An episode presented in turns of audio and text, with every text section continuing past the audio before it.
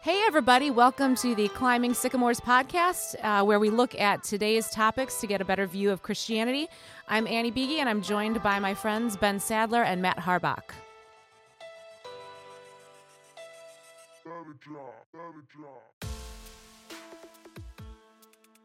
Okay, here, we're back. Somebody else say hello. I hate doing this. You're so good at though. You should say something. There it is. Sorry. This is what it is now. Hi, everybody. Please take a seat. We're about to get started in a few minutes. Silence your cell phones. That's right. Yeah. What do you want to talk about, Annie? Well, so lately I feel like I just am giving fewer and fewer you-know-whats about what other people have to say about me. And that's good, because I have a laundry list of things I don't like about you.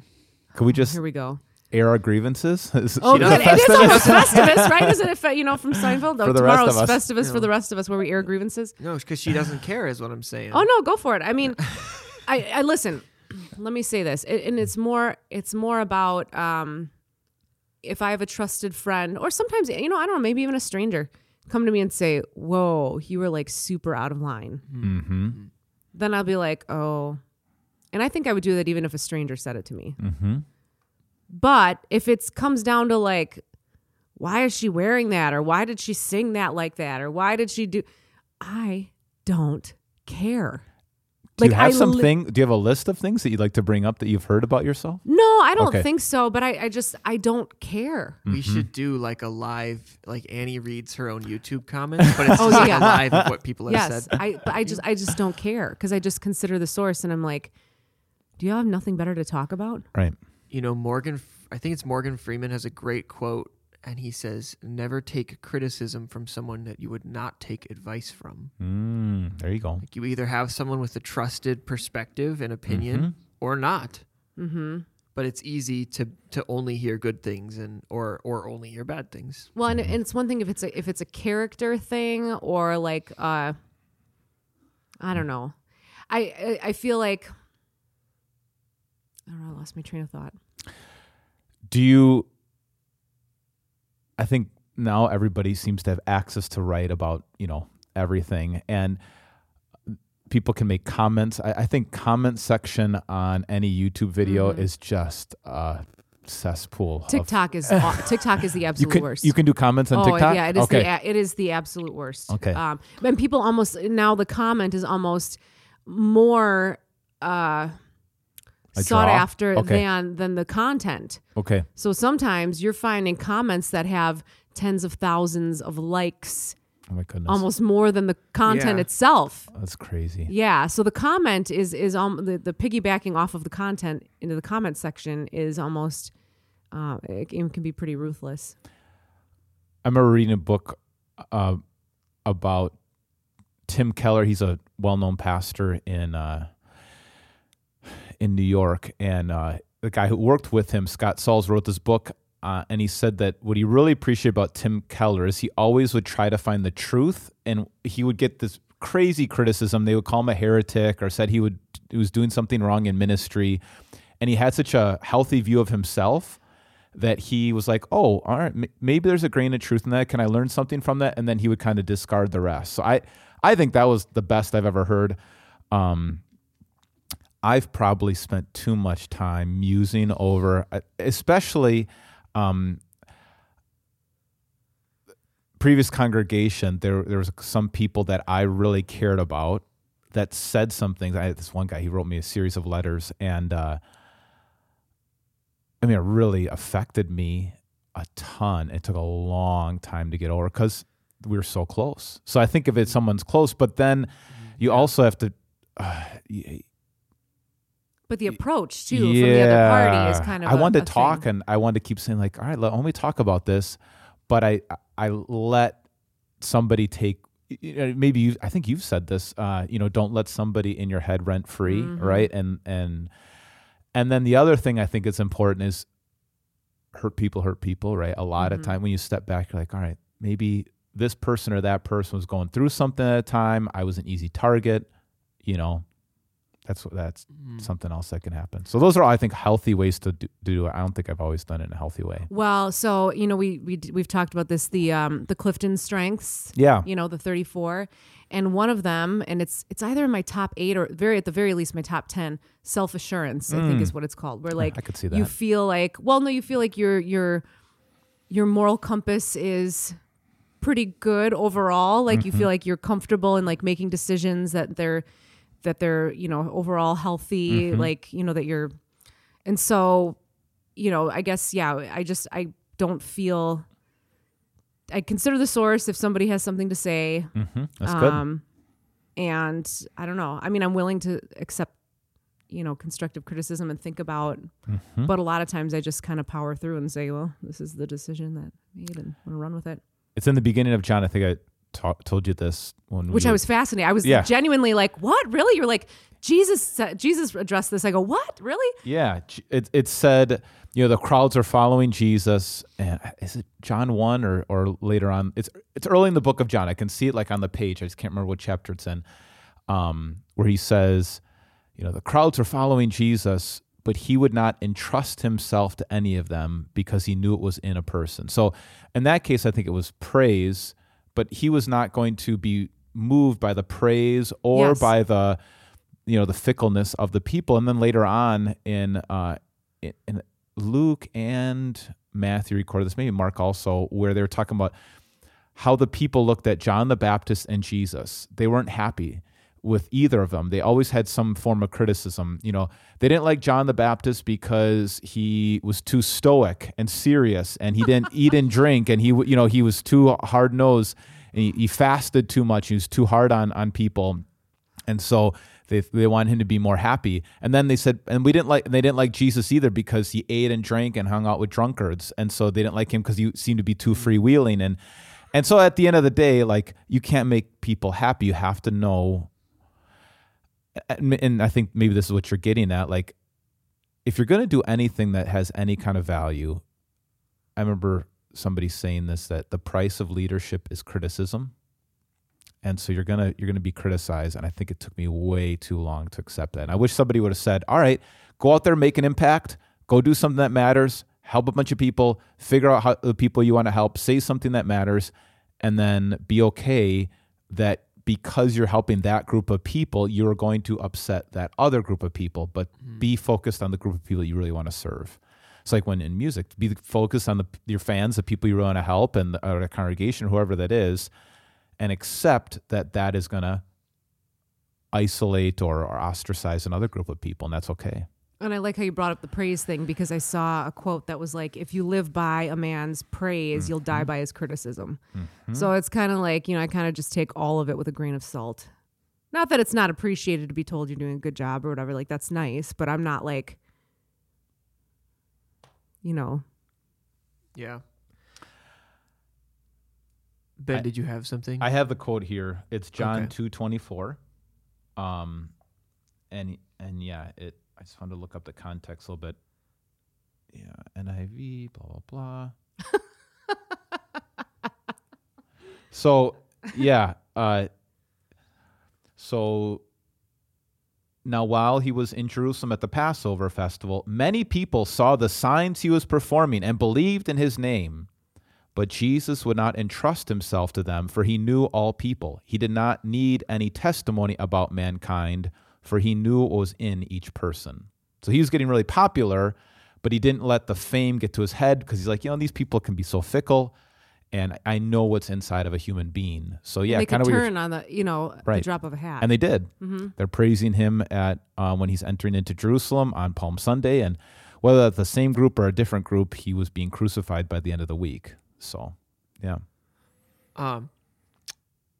There's a I think a Jordan Peterson quote. And he says that you should assume that everyone you talk to, it's either something like that everyone you talk to knows something that you don't know, or assume you can learn something from everyone you talk to. And I was curious how you thought, and that's obviously not God saying that, but how you thought that might play in here. I think that's what that Scott Sauls saw in Timothy Keller, that Timothy Keller was saying, there's probably a grain of truth in every piece of criticism, I think that's the other side of this. If you get too jaded, then you just become like, I don't want to hear to anybody. You know, nobody. Does it become dangerous? Asking for a friend. Because then you can't take advice from anybody, right? You want to. I don't think I'm there yet. We'll see. So yeah, I think you can learn something from everyone, but you have to be wise enough to discern it. You know, like Jesus talks about wisdom in that same section about the fickleness of people. With John the Baptist and himself, he said, wisdom will be proved by its fruit or its children. In other words, what are the results? So if you're going to give me some advice, do you have results in your life that back that up? If you've been through 5 marriages, don't give me advice on marriage, right? Or if you're those different things. So, I guess that same thing is considered the source. If their fruit in their life is showing that they're an expert in this, then that would be a person I would definitely want to listen to. And some people also can teach out of their pain too. Like, hey, don't do the stuff I did. I've talked about this before. I think it's in Proverbs chapter 9 where he brings up the 3 types of people. And maybe you've heard me talk about this. Henry Cloud talks about it. There's 3 type of people in the world: wise, unwise, and evil. A wise person hears a rebuke that's an honest rebuke and learns from it and says, okay, I can learn from that. An unwise person hears a rebuke and doesn't learn from it, only learn from consequences. And an evil person will intentionally try to harm you and won't listen to anything. You know, you think about complete narcissists or sociopaths or people like that. And so, what kind of person do you want to be, and what kind of people are you working with or you're talking to? Do I want to be a wise person that learns from my mistakes and feedback? And then am I working with somebody who is wise, that if I give them feedback, they're going to take it? And so I think you can learn from most people. So unless they're trying to manipulate, if they have a history of manipulating, I don't want to listen to anything they have to say. If they're in that evil category, right? And so my question is where do you draw the line between being self-assured, which is good? I think God wants you to be self-assured and say, I have security because I know who I am. Yeah. But the other side of that is, are you willing to learn? And if you're only ever gauging. Annie, you have something to say? No, I carry on. If you're only ever gauging your surroundings by your own perception, well, you're just one person, and you're a very flawed person, and you can't just say like, "Well, this makes sense to me." Like, what if there's flaws that run deep, deep, deep into your mind and into your sinful heart that are going to affect those things. Yeah. I think humility is thing that you're teachable and that you're surrounding yourself with the people you want to be like, and that you're, I think consider the source is really important. If my wife tells me something, I really trust what she has to say. I feel like she's super wise. I think she can get to the heart of issues. She's also super good at reading people. It scares me. Like, she'll say like, "Oh, I don't trust that guy." And then this happened. We were meeting up with a pastor down in Florida. I was like, "Oh, this is a great pastor and leader. He's a writer and all this stuff." And she met him once. She's like, "I don't trust him." I'm like, okay. Like, a couple years later, came out in a scandal. She's like, "I could just tell. Like, no one else saw this on our radar." So I think your wife use the force? Yeah, she does. I think she should work for like Secret Service or something, or FBI or something, because she's really good at that. Interrogator. Wow. The problem is somebody who's so self-assured can't see that. The hardness of their heart. They can't see how closed off they are to help. I think that plays into like a little bit. There's when it comes to like things like self-improvement. Yeah. Like, oh, I'm going to work really hard at this. I'm going to sleep more. I'm going to eat healthier, etc. Like, half of that's good. Like, that's a really good thing to do. But at the same time, it's like, you're the screwed up person. Like, you're trying to fix yourself with yourself, but you're screwed up. Yeah. Like, you need something bigger than you to fix you. Right. And I think that's kind of the same thing when it comes to how much of other people's opinions, like, you're the one listening, you're the one feeding it through your own processing brain and trying to make sense of it. Like, who says that your brain is working? Right. Kind of. Yeah, exactly. That's really good. Hmm. I think if a person is not open to natural consequences, like, I think God has designed this world that if you keep doing stupid things, there's going to be consequences. And if you're not open to learn from them, if you're always playing the excuse, playing the victim, and it's everybody else's fault, that's a red flag. And hopefully somebody could shake you out of it. And hopefully you have enough pain in your life to wake you up. But yeah, some of the people, you would say Hitler's had pretty strong self-esteem, like the whole self-esteem movement. I think that's why it fell flat, because just having confidence in yourself is all by itself doesn't necessarily make you a good person. Mm-hmm. And that's not the most important quality is self-esteem. Mm-hmm. So, yeah. But Annie, you would say that you look up to people that have qualities that you don't have, right? Like, you'd say, oh, that person has a good thing about them. I wish I had that. Of course. And I don't mean to come off sounding like I literally don't care about anything, because in some ways I do, and some I don't. But I do, I do take it into consideration if somebody says something about, the music one week or whatever. I do think about it. And then I think, why, for instance, why did we choose that song? Why did I choose that song on that week, or in that place, or that song in general? Mm-hmm. So I do think about it. It's not like I don't value what other people have to say, because I do. So yeah, I wouldn't say I'm a complete there's a spectrum, yet. Right? Not like, yet. Right. A people pleaser on one hand that will just be malleable. Anytime anyone gives any kind of criticism or any suggestion, they have to go with it, and they can't throw up their own mind, right? And then the person who's absolutely hardened, so self-assured that they're hardened to anybody else's perspective, and they won't change no matter what. They're so stubborn. And so, yeah, what is the middle? To be crippled by the criticism too, like that's the people pleaser. Yeah, I think. The people pleaser, or just or just shutting down, where you just just it's devastating. Yeah. So the question is, how do you find what that middle is? I don't know. I don't feel like, I don't feel like I'm too far gone yet, but I... No, I don't think you are. What do you think? Well, I mean, I think truth proves itself. Like you said, like someone who's been married 5 times probably shouldn't be giving you a ton of advice about how you should be living your marriage. Right. But... at the same time, or like your wife spotted out that guy who had a scandal later, but it's like, I mean, are we going to wait for a couple years for some of these things? Like, oh, I guess when he told me that thing several years ago, I should have just ignored it, because it turns out he's actually a thief. Yeah, like you can't just wait for these things to come out, and because that person has changed as well. Everyone's changing. You can't just say, oh, that's a good person. That's a trustworthy person. Well, maybe they're going to change down the road and not be a trustworthy person anymore.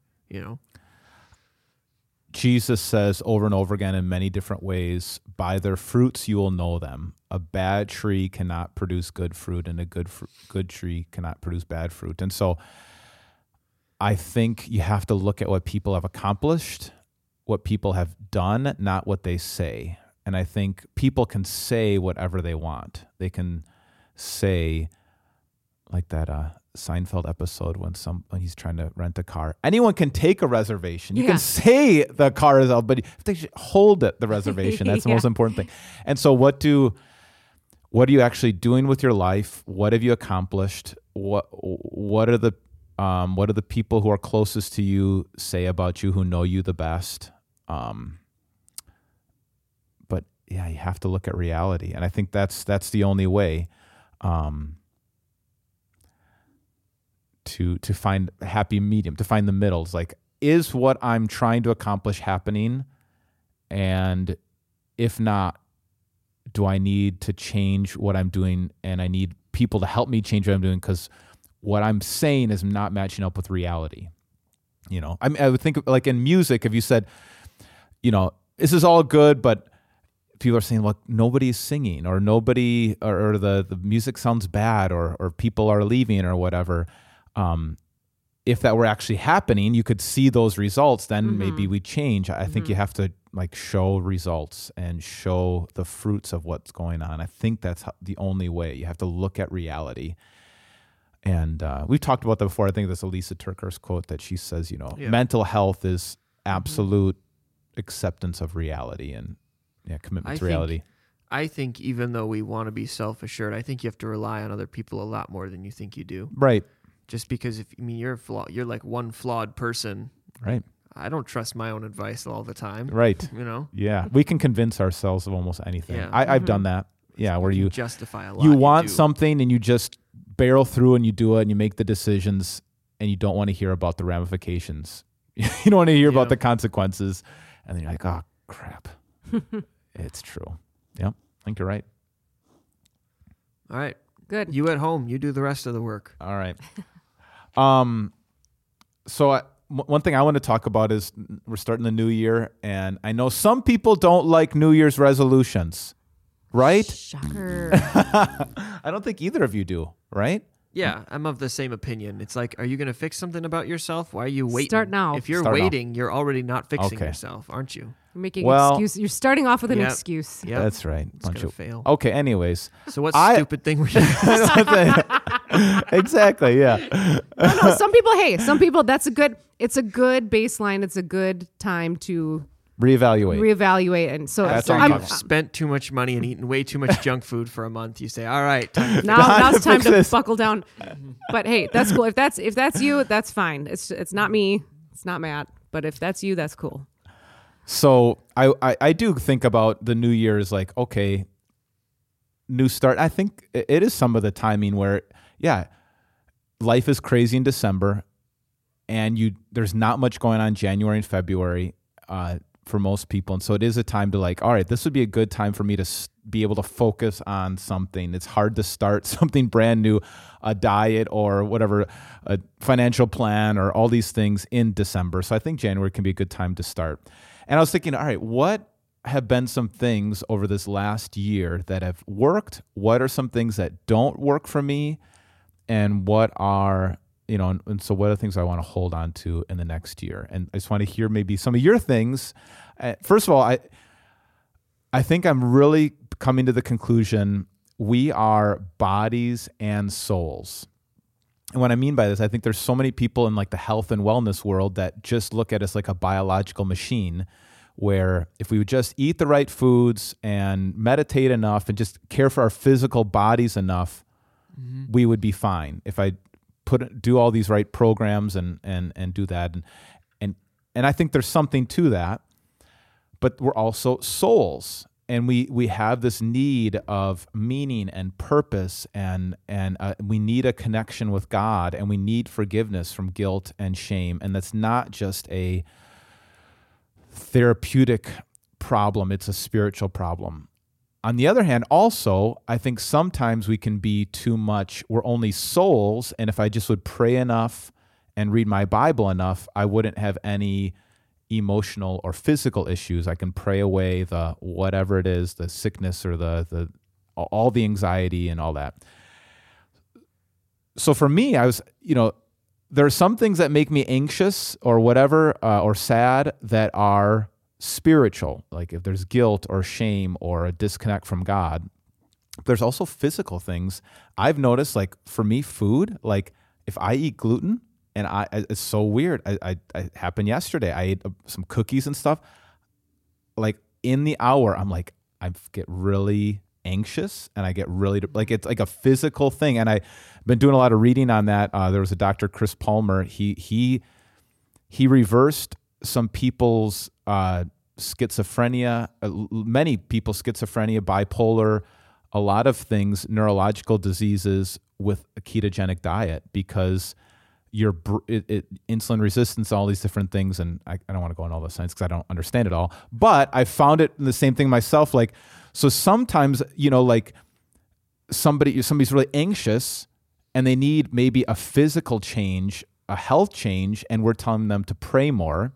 And then some people they try all these physical remedies, but they don't have a connection with God, and they haven't dealt with some guilt or shame in the past, or don't know a larger purpose in their life. So that's really hard, but that's something I'm trying to really accept, of giving people both as much as I can as a pastor and as a friend and and even to myself. So that's something that I want to focus on this next year, is like, all right, is this a physical issue or is this a spiritual issue?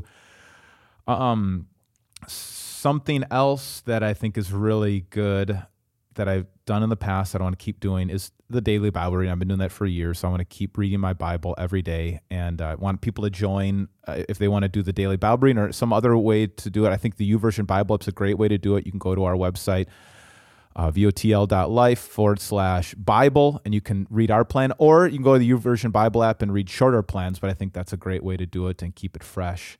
And then I've been doing spiritual practices. I have this group on our church app where you have daily spiritual practices. You don't just think about your faith, but there's like daily actions. So today is the spiritual practice of acceptance, learning to accept reality. Then sometimes there's practice of thankfulness or fasting or solitude or prayer, things like that. So I want to keep doing that, spiritual practices. And then I have some physical things that I like to do that I think actually matter. I've already said the food thing. Sleep, I feel like sleep. If I don't sleep, now I don't know how you do what you do, because you don't sleep. And Sia, we talked about, I'm unstoppable. Portia, no breaks. That was last episode. I don't know how you do that, but I've noticed, like, if I screw up all the other things in my life, like I don't eat right and I don't exercise and all, but I get a good night's sleep, like that can help me with almost all the other things. And if I do all the other good things, like whatever, eat right, exercise, read my Bible, but I get a crappy night's sleep, like that sleep is super important. Taking a day off also, I think, is really in that same category. So taking, taking the day off is a huge thing. Do you want to know the craziest thing I do right now? Did I tell you about the craziest thing? The ice showers. This has been revolutionary. Every day, it just sounds 10 horrible. To 12 minutes of just cold water. The coldest water possible. Seriously, you like purposely go as cold as possible. As cold, I just barely turn on. I want it as cold as possible to start and to finish. And it's helped my sleep. It's helped my resting heart rate. It's helped my immune, like 100 different things. We're going polar bearing on New Year's? I'm in. He's immune to it at this point. I love it. You've been training. So are there anything, like, for you guys, spiritual, physical, emotional things that, like, that work for you? I mean, this is the whole wellness industry is bizarre. It's so intense. And but are there things for you, like, all right, that does not help me at all, but this does? Okay, several. Sugar, I realized, is really not very good for you. Yes. No one told me this growing up. Turns out if you just eat a lot of sugar, it makes you feel sick, but then an hour later you crave more. Oh, yeah. Oh, yeah. Always hungry. Like, it makes me tired. Addictive. Oh, yeah. Sugar makes me tired, which I thought it did the opposite. I thought it, like, kind of wired you. No. It makes you tired. Inflammation. And then you just want more sugar. Yeah. And it's in everything. Oh, my gosh. People come to this country get sick right away. Yeah. Because of the sugar and everything. Not because of the drinking water, not because of the diseases or the bacteria. It's just the sugar. The food and everything. Oh, that's awful. Yeah. So sugar for you. What else? Let's see. So didn't you just have a candy bar, like, right before we started this? Several. Do you want to take a nap? Were they fun size? They were the tiny, like, little square. Oh, okay. That doesn't count. So not as bad, but nuts. What was I going to say? Oh, the day off. I don't have a day off anymore, and I think it's starting to show. Oh, like, I think I can feel it. Oh, yeah. Because that's, like, huge. Kind of like your brain is, like, constantly going, but it's never totally going, like, full capacity. Yes. It's like, it's the same effect as when you don't get enough sleep. Yeah. And it also affects your sleep then, because it's kind of a downward spiral. Yeah. But it's kind of like everything is kind of like my attention span is shorter. Yeah. And it's like I'm constantly thinking, but I can never think, like, 100% clearly. Yeah. It's just kind of like all the time. So that's not great. But that's the life I've chosen because I have dedicated my life to serving the Lord. Why can't you take Saturday off? Because we have rehearsal, and I gotta like finish up. And some pastors give me their sermon on Saturday, so then I don't really have a choice but to do it on Saturday. I gave it to you a couple days ago, right, for this one, but if I gave it to you on Thursday, would you get all that done on Thursday or Friday? Well, we could go without you on Saturday. And I have been skipping Saturday more just because I know my team is good. Maybe I don't know. Maybe so. If you could get the, it would be. This is something we should probably talk about at staff meeting yeah. not on the podcast.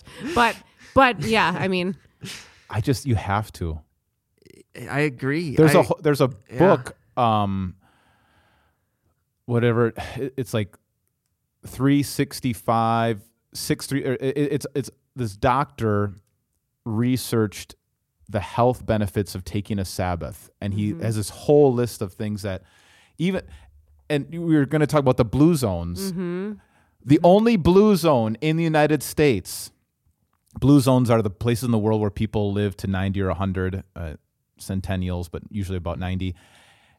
And, you know, there's a place in Japan, there's a place in all these different, where they do these things. The only place in the United States is where they have the Seventh-day Adventist groups of people, and yeah. what makes them distinct, they take a day off every week. That's wow. They live longer, and I think they even kind of factored it in. It was like they live exactly or basically as many days as they take off, like yeah. that many years more than the average human in the United States. So yeah, that's not, you just can't do it. Yeah, no, it's that one for sure. Mm-hmm. Earlier this year, I did an experiment on myself because I forced myself for it was like a couple months or something. I said every week I'm going to meet two people, okay? Because I just don't like talking to people, and it was like I got to get better at this. Robot. And so I just like yeah, we haven't said that in a while. Every week I met two people for several months. How was that? It wasn't like fun, but I realized like it was like, okay, it's not actually that bad.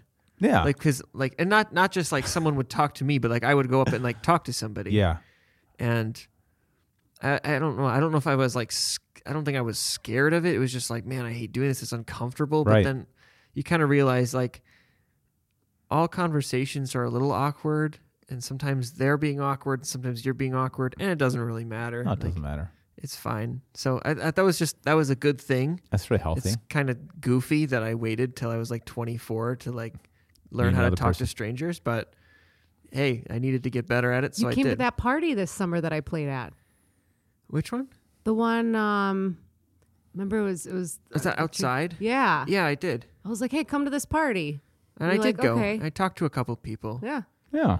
I'm still here. You're alive. You made it. Yeah. Unstoppable. Good. Portia, no breaks. Portia, no breaks. Anything else?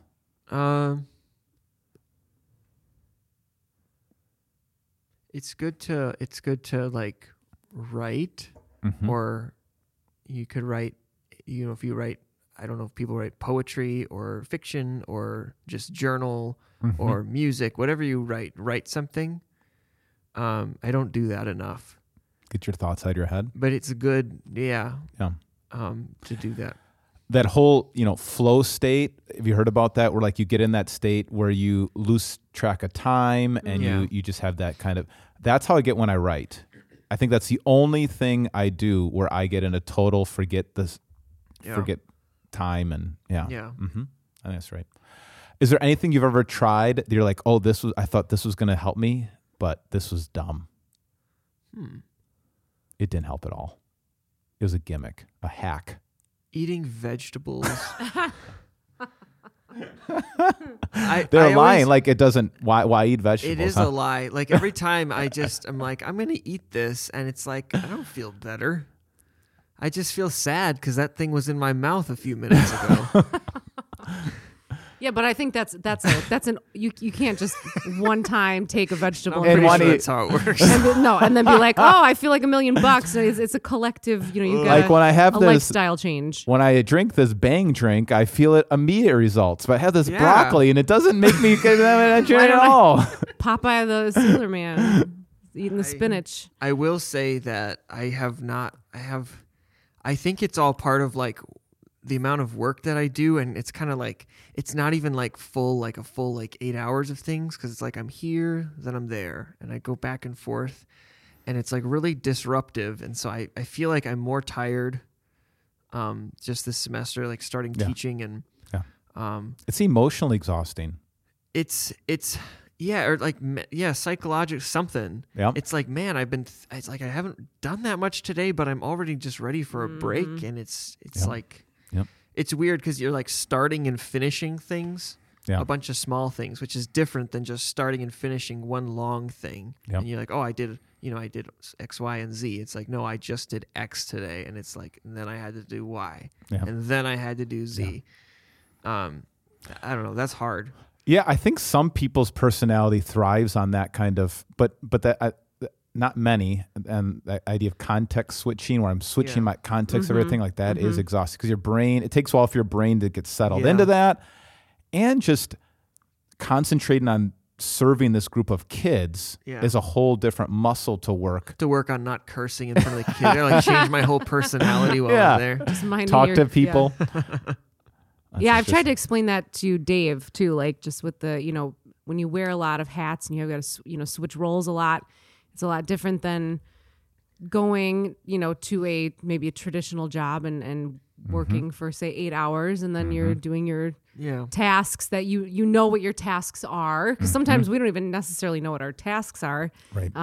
Because a lot of it is kind of organic, some of the things that we're doing, or lesson planning or things like that. And so I think it's different to... like, just go and do your prescribed tasks for 8 hours, and then, excuse me, come home, and then, whatever.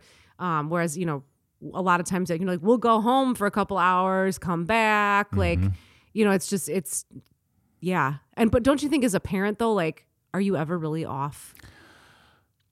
No, I think that's why parents are so exhausted. Like how does this, especially when the kids are little. Yeah. Because they get into stuff. You're always making sure they don't hurt themselves. Yeah. Yeah, I think that. And it's just different as they grow up. You're only as happy as your saddest child, right? And you're thinking about them, right? Yikes. Yeah. Well, yeah, you think you want them to all be okay, and so if their things aren't going right in one of their lives or something, you're concerned about that. And Annie, do you have any hacks or things that you've done in this last year that worked and anything that didn't work? I did quite a bit of yoga this year. So do you think that helps? You like it? Yeah. Mm-hmm. In fact, I want to turn a room in our upstairs into a yoga studio. That's great. Like just a personal one for like our family. Do you go to a class? Do you watch a video? I have been, I haven't done it recently, but yeah. So what do you think that helps? Flexibility, it's just 1 hour, all of it. Just 1 hour to just be present. Mm-hmm. And I have the type of personality where I will miss things under my nose because I'm so busy looking ahead. Yeah. Where I'll just, like, if I've got a grocery list, I will go to get tomatoes, but I will see potatoes on the list and I will overlook the tomato. Like, that's my mentality where I just, I'm so thinking ahead that I'm never really here. Like, what do I have to do next? What's next? What's next? What's that next? If you believe in the Enneagram, that's a total 7 thing. Well, there we go. The 7s are so future-oriented, like what's going to be, where's the party happening next, and where's the fun happening next? And you can't even sometimes enjoy even the party or the fun in the moment because you're always, it's interesting. Yes. That's how Bill is, too. So that's why I like yoga. It's an hour to... Yeah, that's really great. And connect your mind and body and think about, areas of weakness or areas that you just really... Mm-hmm. That's good. Connect the two, and I think there's something to that. And we've talked about on the podcast before, I can do without all the you are your inner light and follow your light and you are the divine person you are and all that. I can't deal with that, but the actual physical practice of it is really, to me, is really beneficial. And sleep is always great. I love sleep. Which you get, I mean, some of your shows and then coming here to lead worship. It's incredible how you can do that without a lot of sleep. It's been better in recent years, but yeah, there have been some. That's tough. You know, there's a Garfield quote that says, you know, the only thing that's bad about sleep is that you're not awake to enjoy it. And a couple nights ago, I felt like I almost had that where, like, I don't know if I was like drifting in and out for a long time, but it was like I was conscious enough to enjoy the fact that I was sleeping. And it was amazing. It's like, this truly is like the best thing ever. But was it really restful? I don't know. I don't know. I didn't want it to end. Okay. Okay. But I mean, I think sleep is hugely important. And some people need different, you know, quantities of sleep. If I had my way, I mean, I'm typically a morning person. So if I'm not out or doing something, I'm usually asleep at like 9. Yep. Yeah, me too. I don't know. Are there anything you've tried that you're like, that was dumb? I don't think so. I mean, it's the usual, do the usual things. Drink your water, get your sleep, do your exercise, be with people. For me, that's another thing, you know, be with your friends and spend time with people and meet new people. And that's part of what I enjoy. I will say on that note, we have a weekly movie night where we watch terrible movies. It's wonderful. So and I think just like, to me, you have to make something happen every week. Otherwise, it's not routine. It's either daily or weekly, but something like, you know, whenever you have something, it's like, oh, it's the first Saturday of the month. That always sneaks up on you. Yeah. You're never expecting that, you know, but just to have something every week where you get together with a group of people, that's pretty good. Mm-hmm. You know? Yeah.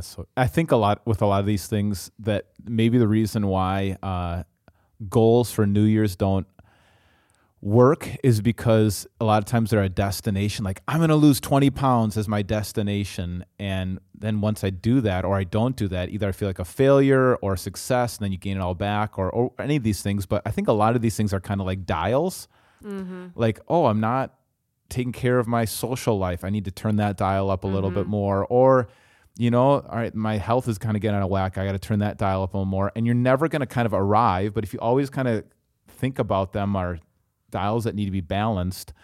It's just a lifelong journey. And so, but I do think for me, the New Year's time, like evaluate where you're at on all those things. So yeah, well, cool. Thanks for humoring me on that one. Yeah. Mateo, you got anything else? Nope. All right, let's call it. Happy New Year, guys. All right.